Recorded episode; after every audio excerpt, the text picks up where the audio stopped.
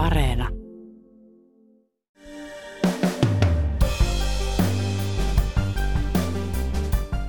Sen jälkeen, kun Venäjä hyökkäsi Ukrainaan, ruoan hinta on noussut ennätyksiin. Jo ennen sotaa ruoka oli kallista, nyt monessa maassa alkaa kansan sietokyky olla koetuksella. Ruoan ja lannoitteiden hinnan nousu on aiheuttanut maailmanlaajuisen ketjureaktion, jonka seurauksia alkaa ilmantua eri puolilla maailmaa. Leivän hinnan nousu on aiemminkin aiheuttanut mellakoita ja levottomuuksia. Tänään on tiistai 26. huhtikuuta. Kuuntelet Ylen uutispodcastia. Minä olen Heikki Valkama.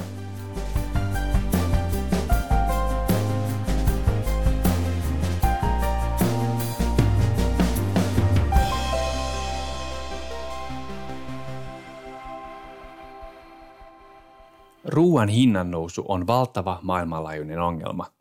Ruoka alkaa olla monessa maassa jo niin kallista, että sen pelataan johtavan levottomuuksia nälänhätään. Niistä on jo monia merkkejä. Ylen taloustoimittaja Elli-Alina Hiilamo, miten paljon ruoan hinta on noussut ja missä se näkyy?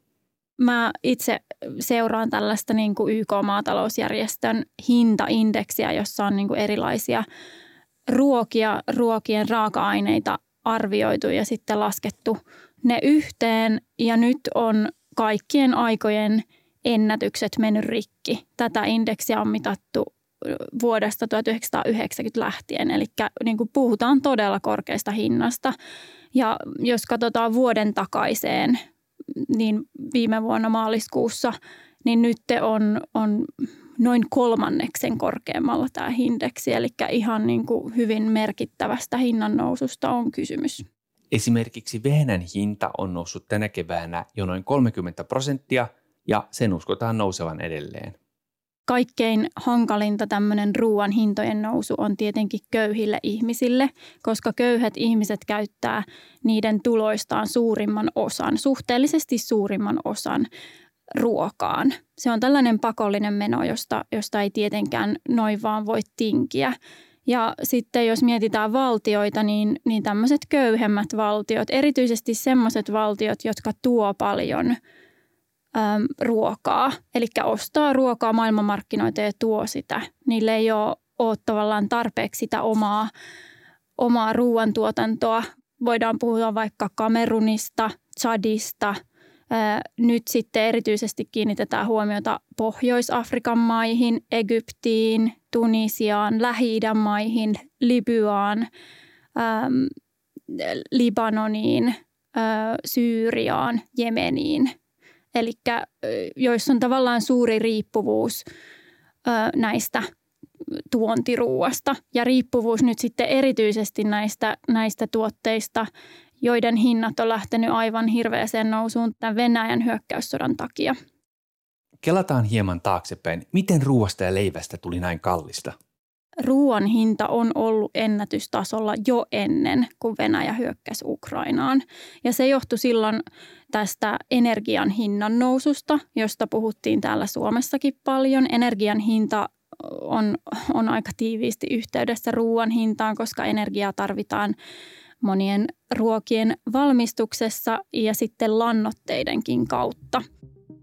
Ja nyt sitten tämä sota on sekoittanut tämän pakan aika lailla. Eli nämä, nämä viljatoimitukset esimerkiksi Ukrainasta, ne ei pääse kulkemaan sieltä Mustanmeren alueelta tai Mustanmeren kautta, koska, koska se on yksinkertaisesti niin vaarallista, että vakuutusyhtiöt ei esimerkiksi halua vakuuttaa niitä tai se tulee kerta kaikkiaan liian kalliiksi.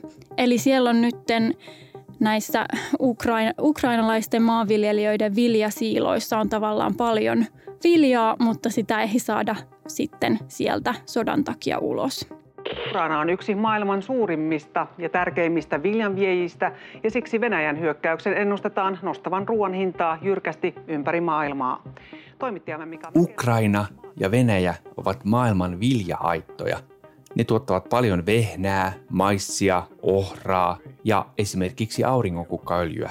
Auringonkukkaöljy voi kuulostaa vähemmän tärkeältä, mutta sillä on iso merkitys maailman ihmisten kalorin saannista. Esimerkiksi maailman vehnästä Ukraina ja Venäjä tuottavat yhteensä lähes kolmanneksen. Siis pysähdytään vähän tänä äärelle. Liki kolmannes maailman vehnästä on nyt uhattuna. se tarkoittaa miljardien ihmisten ruokaa. Juuri nyt Ukrainassa on kevätkylvön aika. Saadaanko sitä tehtyä? Se on tosi iso kysymys. Että mä oon nähnyt vähän niin kuin ristiriitaisia arvioita siitä ukrainalaisviranomaisilta, että kuinka paljon, kuinka suuri pinta-ala onnistutaan kylvemään. Mutta tässä on niin kuin monenlaisia ongelmia näillä ukrainalaisilla maa, maanviljelijöillä.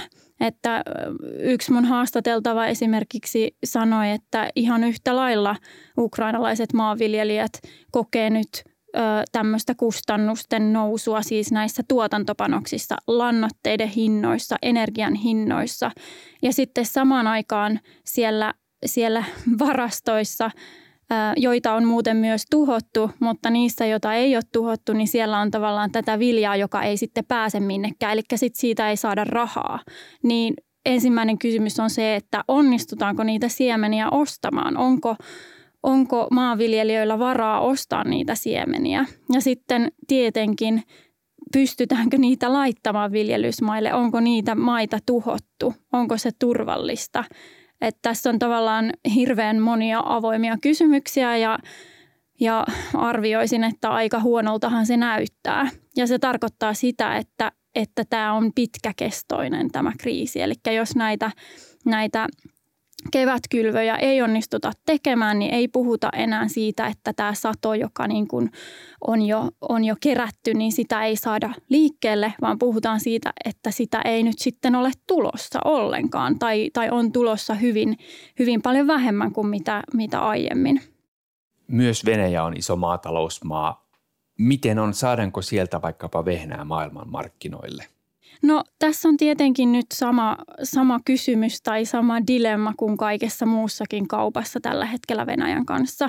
Eli on nämä sanktiot, jotka vaikeuttaa ää, ihan maksutoimitusten tekemistä, mutta on sitten myös tämä moraalinen kysymys, että halu, haluavatko länsimaiset yritykset te, käydä kauppaa Venäjän kanssa. Se on iso kysymys ja, ja vastaus on, on niin kuin suurelta osin ei. Niin, että tavallaan sieltä periaatteessa sitä voitaisiin saada jotain muita reittejä, mutta halukkuus on, on aika, aika heikkoa. Mutta kyse ei ole vain Ukrainan ja Venäjän tuotannosta. Esimerkiksi Brasilia tuottaa arviolta 10 prosenttia kaikesta maailman ruuasta. Ja äkkiseltään voisi ajatella, että Ukrainan sota ei kosketa Brasiliassa tuotettavaa ruokaa.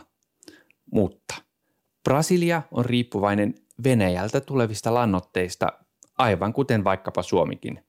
Tarkemmin sanoen typpilannoitteissa käytetään ammoniakkia ja siitä on tullut esimerkiksi Suomeen 80 prosenttia Venäjältä. Nyt tuottajille on asetettu pakotteita. Muualta kuin Venäjältä tulevien lannoitteiden hinta taas on kaksinkertaistunut tai jopa kolminkertaistunut.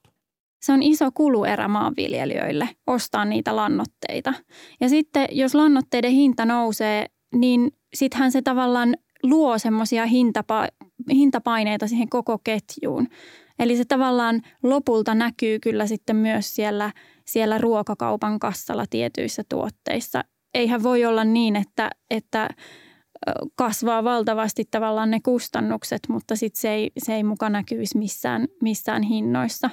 Mutta se, mikä mun mielestä tässä on kiinnostavaa, on se, että tämä tämä tavallaan tämä sota uhkaa luoda tämmöisen paljon niin kuin syvällisemmän ketjureaktion.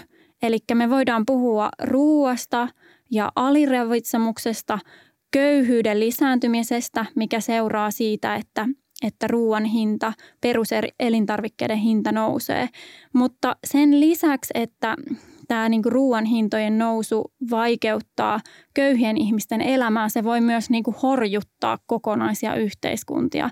Eli korkeilla ruoan hinnoilla ja tämmöisillä niin kuin levottomuuksien tai mellakoiden lisääntymisellä on yhteys. Ja tämä niin kuin tiedetään aikaisemmista, aikaisemmista tapauksista. Eli pahimmillaan voi olla sellainen tilanne, että tämä sota niin kuin johtaa siihen, että me nähdään eri puolilla maailmaa tällaisia mellakoita, väkivaltaisiakin mellakoita, jotka johtuu siitä, että ihmisillä ei ole enää varaa maksaa ruuasta. Sadat nuoret ovat pitkin viikkoa mellakoineet etenkin pääkaupungin Algeen kaduilla vastalauseena ruoan hinnankorotuksille ja työttömyydelle. Eri puolilla Algeriaa on tilanne kiristynyt työttömyydestä ja hintojen korotuksista syntyneiden mellakoiden takia. Tunisiassa useita ihmisiä on kuollut väkivaltaisissa mellakoissa. Egyptissä kansa jatkaa vaatimuksiaan presidentti Hosni Mubarakin pikaiseksi erottamiseksi. Mielenosoittajat pettyivät Tuossa oli esimerkkejä arabikeväästä, sillä ruoan hinta oli todella iso syy siihen, että kansa lähti kadulle. Toki muitakin syitä oli. Arabikevät on, on tällainen niin kuin tunnettu esimerkki tästä. Totta kai siellä, kuten aina tämmöisissä levottomuuksissa tai kansannousuissa on monenlaisia tekijöitä, mitkä sitten ikään kuin, niin kuin saavat ihmiset liikkeelle. Mutta mä itse olen ymmärtänyt tämän niin, että, että tämä kallis ruoka voi ikään kuin olla semmoinen niin kuin kamelin selän katkaiseva tekijä. Eli se on niin kuin se asia, mikä sitten saa ihmiset tuntemaan, että, että okei, nyt riitti. Että tämä on nyt niin kuin viimeinen pisara ja nyt, nyt me lähdetään niin kuin vaatimaan parempaa elämää. Arabikevät on hyvä esimerkki tästä, koska myös silloin ru- ruuan hinta oli, oli hyvin korkealla ja, ja se on niin kuin eri arvioiden mukaan ollut yksi osatekijä tässä.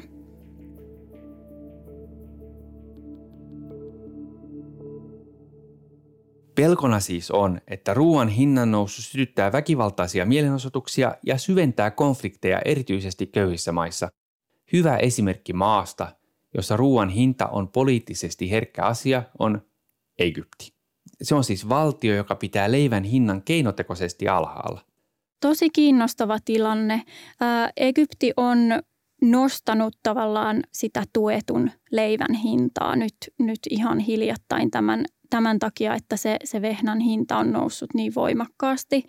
Mutta ne on tosi vaikeita asioita. Ne on tosi kipeitä päätöksiä juuri sen takia, että tiedetään, että, että aikaisemmin niistä on, on seurannut ongelmia ja sitten usein Egyptin kohdalla – niin sanotaan, että tämä on tavallaan tämmöinen yhteiskuntasopimus, että valtio pitää sen leivän hinnan edullisena ja olettaa, ajattelee, että no vaikka kuinka huonosti menisi, niin ainakin leipä on halpaa ja edullista. Ihmiset toivottavasti ovat nyt sitten tyytyväisiä.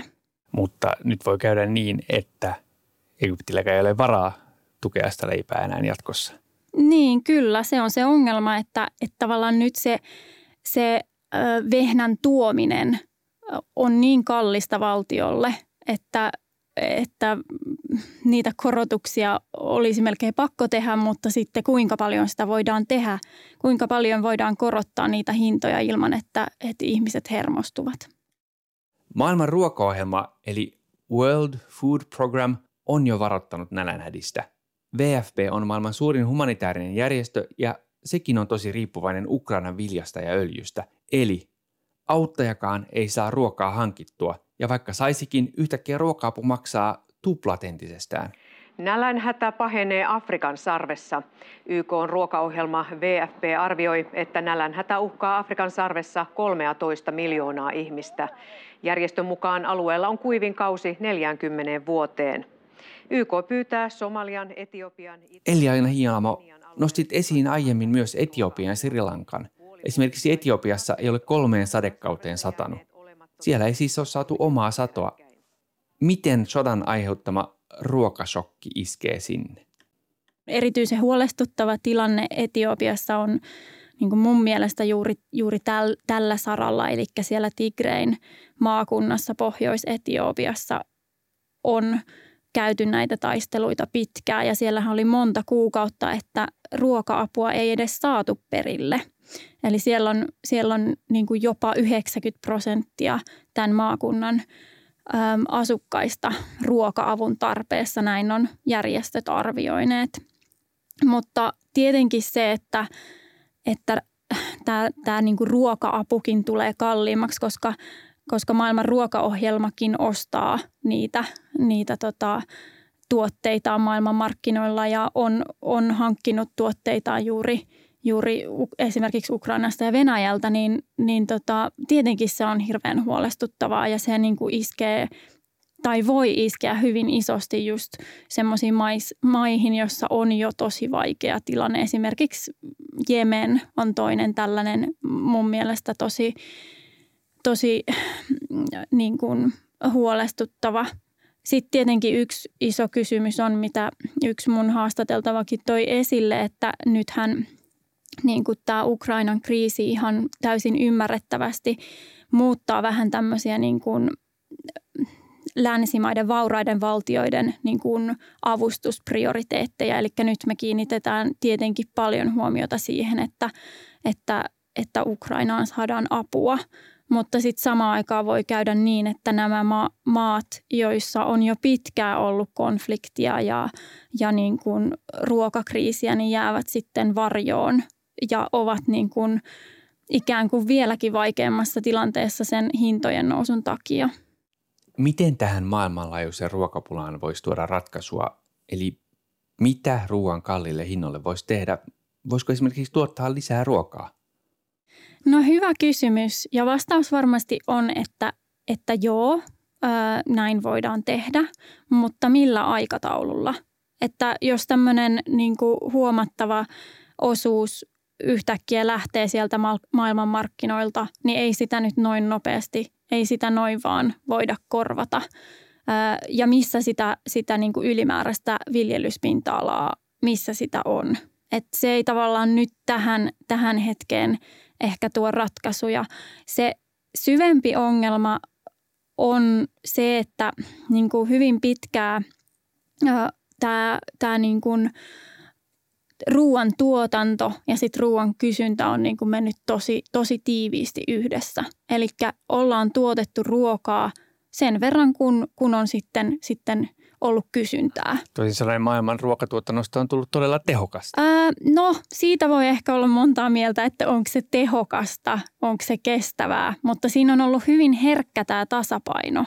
Että tämmöiset shokit – heilauttaa sitä järjestelmää todella paljon. Ei ole olemassa mitään niin kuin isoja buffereita tai isoja varastoja, että me voidaan sanoa, että Aa, okei, nyt meni toi yksi merkittävä tuotantoalue. No onneksi meillä on täällä tämä ja tämä. Että ja nämä on niin kuin muutenkin, tämä, tasa, tämä tasapainon pitäminen on muutenkin vaikeaa, koska se on riippuvainen niin monenlaisista tekijöistä, esimerkiksi sääolosuhteista.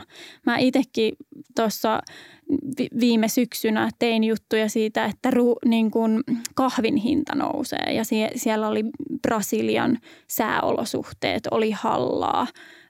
Että tavallaan niin monet, monenlaiset tekijät vaikuttaa tähän ja sitten se voi yhtäkkiä mennä ihan – ihan niin kuin, ikään kuin poissa tolaltaan sen takia, että tulee tämmöisiä shokkeja. Ja tietenkin se on niin kuin hyvä paikka kysyä, että onko tämä nyt niin kuin järkevää. Että mm, se, että, että on aliravitsemusta maailmassa, niin ei johdu siitä, että sitä ruokaa tuotettaisiin liian vähän sinällään, vaan siellä on myös monenlaisia ongelmia siinä, että – ruokaa heitetään pois paljon tai ihmisille ei ole varaa ostaa sitä. Että tavallaan se, niin kuin, se ei toimi optimaalisesti se järjestelmä tällä hetkellä. Ehkä tämä voi olla niin kuin, myös herätys siihen. No onks, onko jotain ratkaisua, jolla me saataisiin saatais nämä pahimmat kriisit mentyä yli? Sä oot, sä oot jututtanut asiantuntijoita, keskustellut tästä aiheesta, niin, niin näkevätkö he jotain, millä me, millä me voitaisiin pelastaa nämä ainakin pahiten kärsivät maat?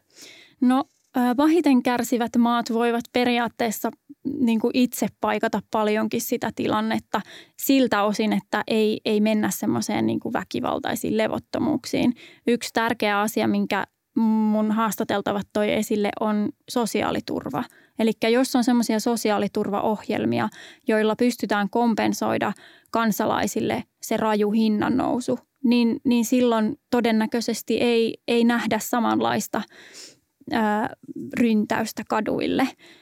Mutta sitten nyt on se tilanne, että meillä oli juuri pandemia, joka edelleenkin on meneillään, ja monet kehittyvät ää, ja nousevat taloudet eivät ole onnistuneet niin kuin pääsemään samalla lailla kasvuuralle kuin vauraat maat. Eli tavallaan siellä on jo, jo niin kuin ennestään, on niin kuin kriisi kriisin päälle, siellä on jo ennestään vaikeuksia ja siellä on jo ennestään velkaongelmia, eli semmoisia niin kuin sosiaaliturvaohjelmien käynnistäminen ei ole, ei ole mitenkään helppo juttu. Mutta mitä sitten niin kuin kansainvälinen yhteisö ikään kuin voi tehdä, niin, niin ainakin se tiedetään, mitä ei pitäisi tehdä. Ja mitä ei pitäisi tehdä on kaupan rajoitteet, kaupan esteet, eli tällaiset tuontikiellot, joissa sanotaan, että, että no ei me nyt sitten niin kuin, voidakaan myydä tätä, tätä tota, palmuöljyä vaikka, koska, koska siitä uhkaa tulla niin kova pula, että me mieluummin annetaan se niin kuin omille kansalaisille. Indonesia on esimerkiksi juuri tehnyt näin ja monet muutkin maat. Eli se, mitä ei pitäisi tehdä, niin sitä on jo alettu tekemään, koska tämä nyt niin kuin ennestään sekoittaa sitä markkinaa ja nostaa ennestään niitä hintoja mitä me siis tullaan näkemään seuraavien kuukausien, seuraavien parin vuoden aikana ruokakriisin suhteen? Öm, mä uskon, että me tullaan näkemään tällaisia levottomuuksia, jotka johtuu siitä, että ruoan hinta on kallistunut niin paljon. Jo nyt ollaan, ollaan nähty siitä viitteitä. Sri Lankassa on meneillään aivan todella syvä talouskriisi. Siellä ihmiset ovat, ovat kaduilla sen takia, että he eivät pysty selviytymään niin kuin arkipäiväisten asioiden, kuten ruoan maksamisesta. Indonesiassakin opiskelijat on, on ollut kaduilla vaatimassa, vaatimassa paitsi, paitsi tota presidentin eroa, mutta, mutta myös sitä, että, että tämmöinen ruokaöljy ei olisi niin kallista. Eli tämä on selvästikin tekijä tässä. Ja sen takia mun mielestä on, on niin kuin hyvin todennäköistä, että, että me nähdään lisää levottomuuksia eri puolilla maailmaa.